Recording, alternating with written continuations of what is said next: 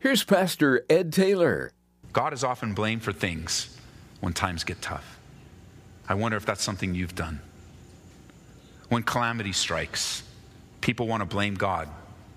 They don't want to look at their own lives. They don't want to examine where their hearts are. They don't want to look back and see where they've come from. They don't want to come into a place of humility broken before the Lord. They don't want to examine themselves. I know I might be speaking to some of you, but I'm, I want you to take this seriously. The blaming of God puts great distance between you and the one that's there to help you. This is amazing grace.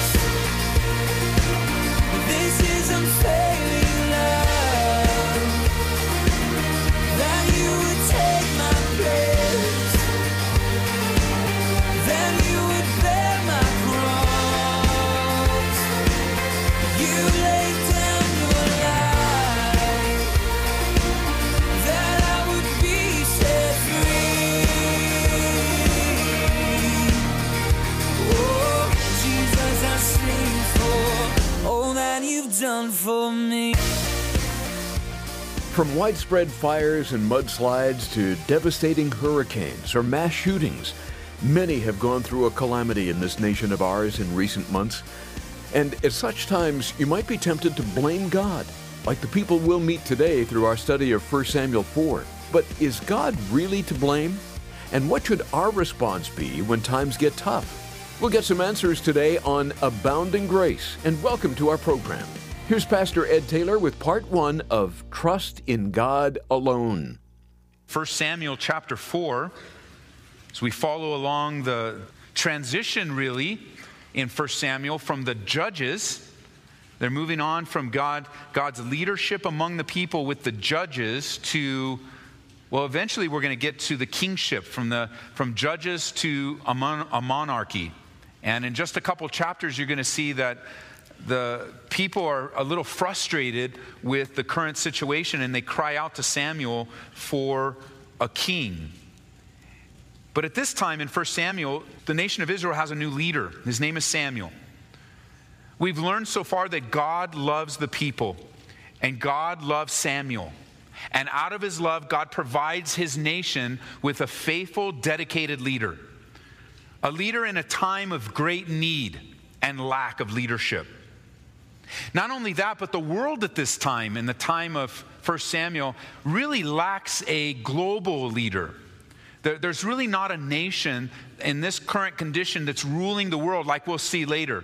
You know, we'll see Egypt come on the scene. We'll see Babylon. We'll see Assyria. We'll, we'll see other nations that have an ability to control the world as it's known, but not yet. Instead, during this time, there are a lot of local leaders or local rulerships, if you will, countries, and, and people like the Philistines, which become a great uh, pain in the side of the children of Israel. The Moabites, the Ammonites, the Philistines. They basically, Israel's dealing with their neighbors, having fights with their neighbors. And the Philistines were no small force. They're, they're an aggressive nation that occupied, as you'll get a map out, you'll see in the southwest area of Palestine. And they ruled from five key cities that we'll see over time as well, with five key leaders. Uh, the cities are known as Ashkelon and Ashdod, Ekron, Gath, and Gaza. And together they come as a unified political front, a unified unit. And they possess superior weapons of war. They were advanced compared to the Israelites with shields and helmets and swords. They had weapons, they had, they had gained weapons as far as from that small little uh, country known as Greece at the time. And as we meet them throughout Israel's history, we're going to see them fight and fight. They're always a pain in the side of Israel. And just for you note takers, you'll see that the Philistines are always a type of the enemy.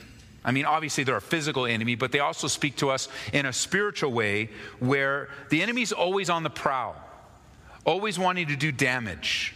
The enemy, he too possesses sophisticated weapons. They're not really new, but he's well trained, and, and the devil studies us and, and has an understanding of human nature and has been around. And that's why it's so foolish for us to just think, you know, and one time in prayer, he's, oh, devil, I'll take you on. Whoa, whoa, whoa, whoa, whoa. You want to be careful. when the devil comes knocking, just let Jesus answer. You don't want to take him on personally. I don't know how many of us have ever taken the devil on personally, but in the demonic realm, it's bad enough.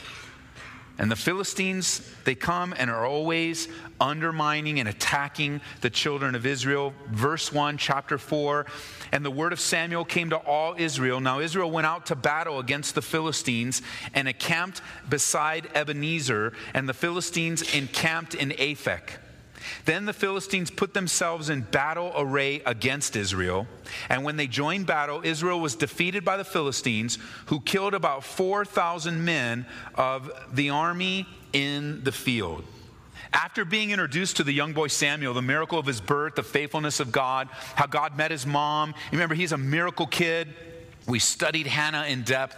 We paused on the difficulties of her life. We showed the faithfulness of God. God was just on display everywhere. God's will's being done. Samuel comes. He's dedicated. He's born. He's dedicated. He's being raised up. He's recognized that we saw in the last chapter as the leader of Israel. And what's the first thing that happens after good news, after great news? Attack. As soon as something good began to happen, there were the Philistines. There were, and there was the enemy. It doesn't take long for spiritual attacks. And let me remind us that that's regular life. Have you ever felt? Have you ever even communicated? Have you ever asked, when is it going to end? Didn't I just, wasn't yesterday such a great day? What happened to today? I mean, have you, have you just, you're just looking at life and you're thinking, man, it was just so wonderful. The Lord met me, the Lord spoke to me. Why now and why this? It was a difficult time for Israel. As hopelessness and fear were taking root in the hearts of the people, just when they began to see the light at the end of the tunnel, the Philistines show up. Where were the Philistines in the first couple chapters? I know it was difficult, but it was sort of isolated for, for Hannah. But remember, remember, the backdrop of 1 Samuel is, well, is the book of Judges. It's been a tough time. The book of Judges Everyone's doing what, that which is right in their own eyes. Eli is a corrupt leader. His sons are corrupt leaders. It's a hard, difficult time. It just seems to be making progress. God provides a miracle kid. He's dedicated to the Lord. His mom fulfills her vow. He shows up. He's recognized. Remember back in chapter 3, verse 19, Samuel grew and the Lord was with him. None of his words fell to the ground. All of Israel from Dan to Beersheba knew that Samuel had been established as a prophet of the Lord. And then the Lord appeared again in Shiloh. Re- remember earlier, the Bible said that the, the word of the Lord was rare in those days. But with Samuel, so Samuel, he's established. He, he's, you could say that God's hand of approval is upon him. I mean, good times are coming. And, and indeed, good times are coming. But not without a fight. Not without a fight. Paul would say to the church in Ephesus that he, he would speak of the spiritual armor of God, how important it is to put on the armor of God, to fight the good fight. And the Philistines are always knocking at the door. Remember back, and you can jot it down in Matthew chapter 17, Jesus was up on the mountaintop, transfigured, getting a glimpse of his glory. I mean, it was so white and so pure, such a taste of what is to come. And there were those that were there with him, enjoying it, getting to see it, so blown away by it. And they were up on the mountaintop. You know, many men this weekend were up on the mountaintop. We were in Longmont, so it wasn't that much of a mountaintop, but it was there right outside of Longmont. We were away in the woods, beautiful scenery. You know, we call those the mountaintop experiences. They were great. Even the time I was able to spend there, as sick as I was, it was just glorious and wonderful to be around men, to hear the men singing, to see the men crying, to see them crying out for the things of God, to receiving the word of God, ready to be changed. I got feedback that some of the brothers, the Lord spoke to them so much that they went home even before it was over to do business with the Lord and to make things right with their family. Amazing, amazing the work of God on the mountaintop. You get, you're up on the mountaintop, and I'm certain I didn't do any interviews, but I bet you if we did, talking to the men up on the mountaintop, would you like to stay another day? Oh, yeah, oh, yeah. Would you like to stay a week? Man, can I? Can I? Hey, how would you like to stay up here for a year? A year? How would you like to be up here forever? Yeah, forever. I don't have to. Well, you have responsibilities, you know, but, you know, what if you could just, what if God would just allow you to stay on the mountaintop? I mean, who would turn that down? I mean, to be up in the mountaintop with the glorified Jesus, you know, it would be a thought for a moment, and then you would want to come back down to your responsibilities. And the reality is, is that, like in Matthew chapter 17, you know, who would not want to stay with Jesus glorified? I was on vacation recently, as you recall, just a few weeks ago, and we were able to get away for an extended time. And let me tell you, if I could live in the vacation bubble the rest of my life, I think that might be okay. I mean, I did want to be back. I had those feelings, but I also had the feeling this is awesome.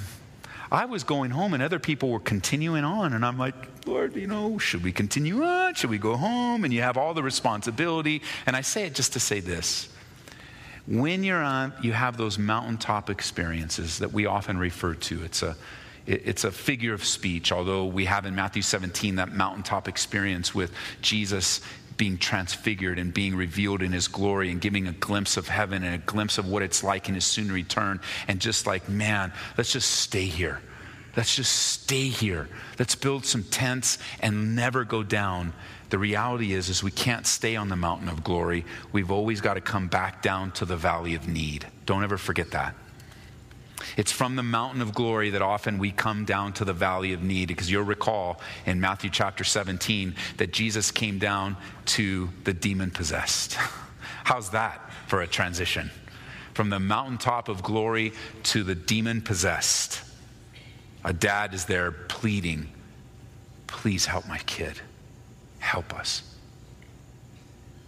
I mean, you don't even have time to process it. A lot of times, retreats are like that, the men's and the women's, even the high school retreats, where you don't even have time to process, process it before you're hit with something, before the reality of life takes, till the Philistines show up.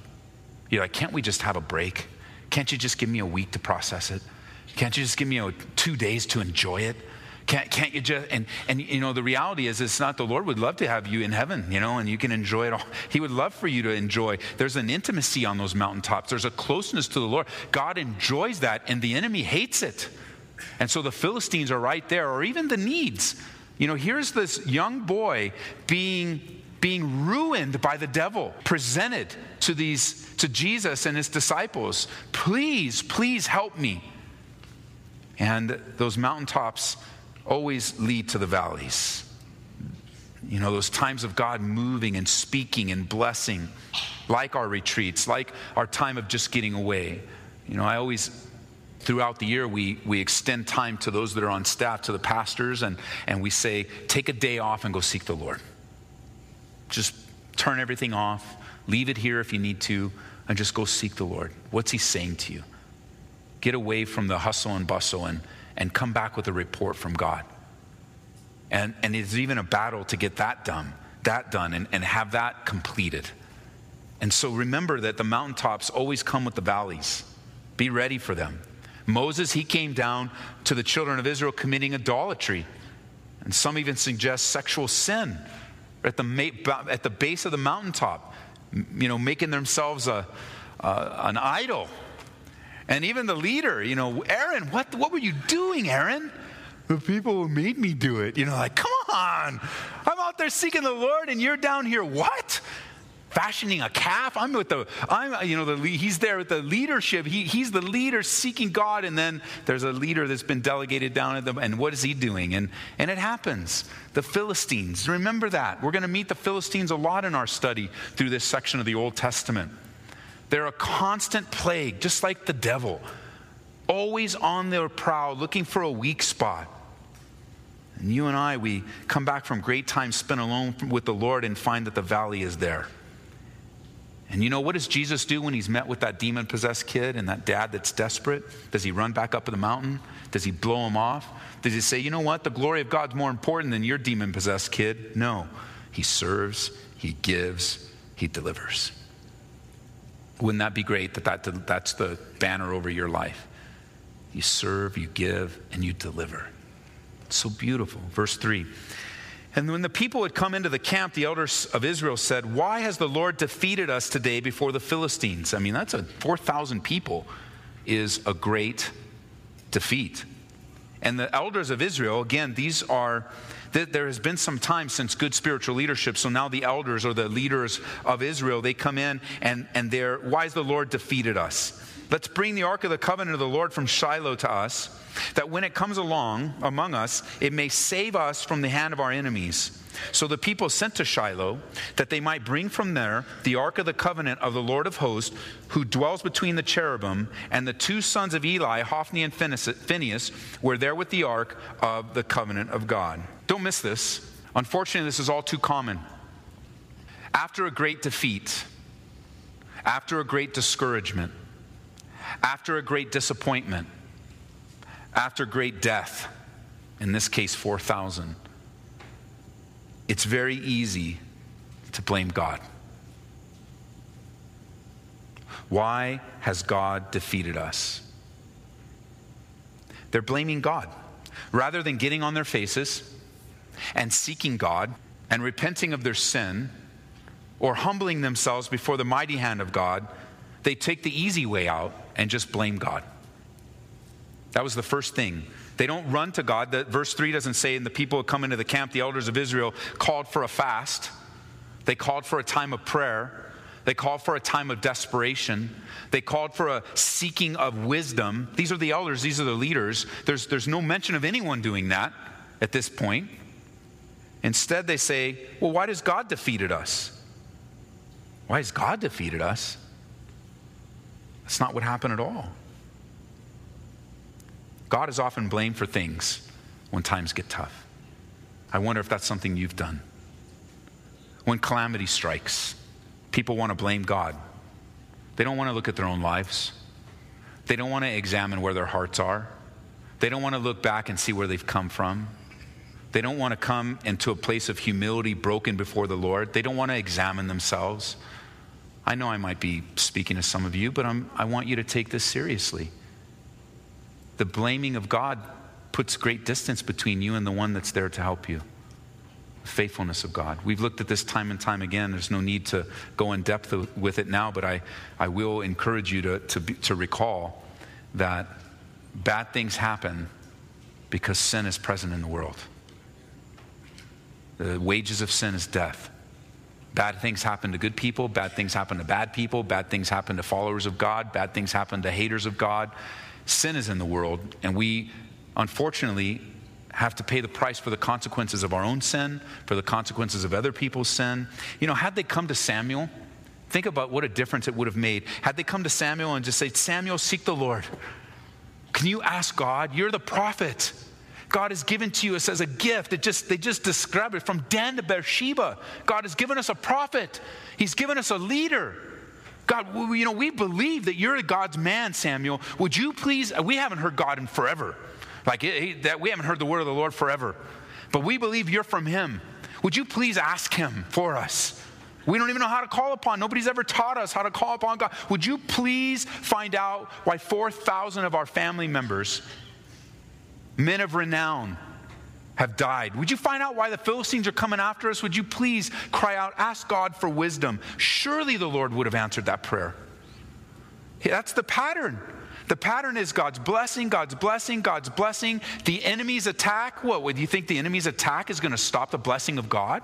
But I tell you what it does do, it stops us seeking the God of blessing. It's not going to stop the blessing of God, but calamity will often stop us from seeking the God of blessing and the God of clarity and the God of comfort and the God. And, and, and whether you're in a stage right now of blaming God or you've never been in a circumstance like that and you hope you never are, I just want to pray for you. It's not God's fault. God sent his son Jesus Christ to die for you. Jesus was given as a substitute for your life. You belong to Him. God, when you think of God, you're going to remember that God gave His best for you, not His second best, not half heartedly. He made a way for you to come back to Him, not only to be in relationship, but to be free from the condemnation and the guilt of your sin. And so, lest we're tempted to blame God, why would God do this? God didn't do it. He's for you, not against you. Now, I have to say, for those of you that really don't have a relationship with God right now, you, you're in church, and, and for that I commend you. It's not easy for someone that's kind of far from God to be in church. It's a little uncomfortable. I think Pastor Ian asked us all to hug one another. I remember the first time as an unbeliever, I was in, I was in church thinking, what am I supposed to do here? And then they want, people are starting to hug me. That's wrong. Don't don't hug me. I don't even want to be here. Why do you don't we don't even hug at home? Like I'm not hugging at church. Like what am I like it's just like it, it was blowing my mind. It was uncomfortable to be there. It was uncomfortable to have a man up here talking about sin. Talking about my sin. Like who is this guy to talk about my sin? He doesn't even know me. I'm having those little arguments with him. He doesn't even know me. Why am I arguing with a man that doesn't even know me? I don't even know him but the God is working on me. And so I commend you, Is It's a very uncomfortable place to be in church. It's a very uncomfortable place to listen to a Bible study. It's awkward. It's different. It's, it's not like a rock concert. It's, it's not like a play. Um, it's very different. There are very few places where you will go where they will tell you the truth about your life. So to come into a church setting or to be on the radio and flipping through the dial, I don't even know why I'm staying here. I don't know why I'm staying on the station or to be on the internet and you know, you just like somebody gave you a link and you're like, why, eh, why do I, I don't even want to hear the truth about my life. I like the bubble that I'm living in. Well, you know, when calamity strikes, it's natural for you to blame God because you don't know Him. It's natural. It's natural for you to say, you know what, God, I don't like you, I don't love you, and this problem in my life is it's all your fault. But can I give you a little bit of a different perspective on that? I meet people all the time and have the privilege of praying with them and talking to them that, that end up through the doors of our church from some calamity, some difficulty, some. And for years, they haven't talked about God, they haven't thought about God, they haven't said one good thing or bad thing about God, but when calamity struck, God was on their lips hey, in my estimation, if you want to start talking about God, I'm open to that. If you want to start remembering maybe the God that you were introduced to when you were being raised in a church with your grandmother, I'll talk to you about that. You, you, might remember the Sunday school lessons, or there even are those that were in churches all the way to adults and then decided somewhere along the way to move on, and, and I, that's not for me. Kind of like the prodigal son, I want to go live in the world, check it out, see how it is. I, I'm, I'm open. I'm open and I know that God will use calamity to get your attention. To get your attention, sometimes in a small way, sometimes in a large way. This world's hard and it's tough. And a lot of people are down and out and hurting and hungry. So, whether it's a hunger pain or a calamity, or in the, it's no small thing to lose 4,000 people. But to blame God, what needed to happen was they need national repentance and prayer. If they had a time of national repentance, crying out to God, no doubt God would have met them and spoken to them. So rather than blame God, we should trust God on the heels of defeat or disappointment.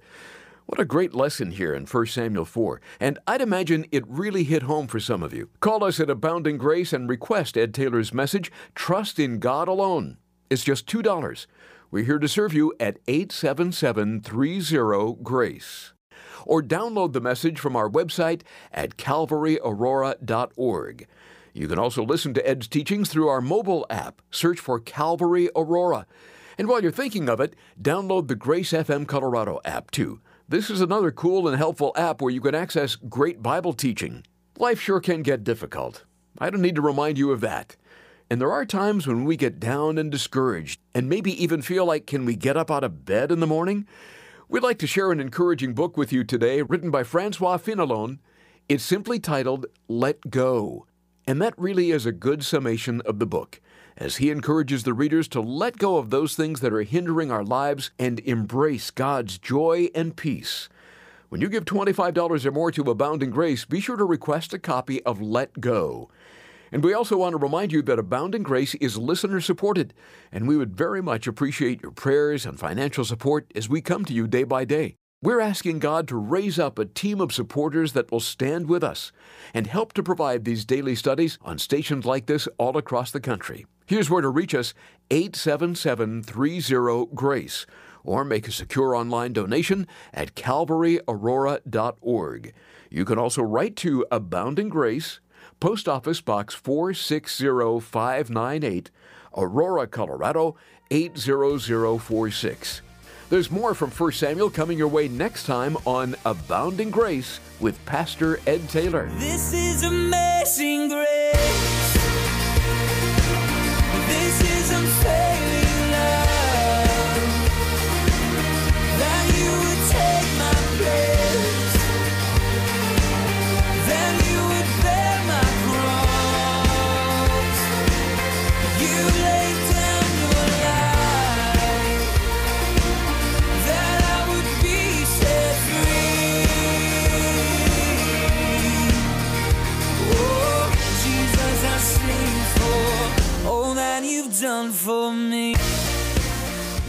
To 1 Samuel next time on Abounding Grace with Pastor Ed Taylor. We'll see you then.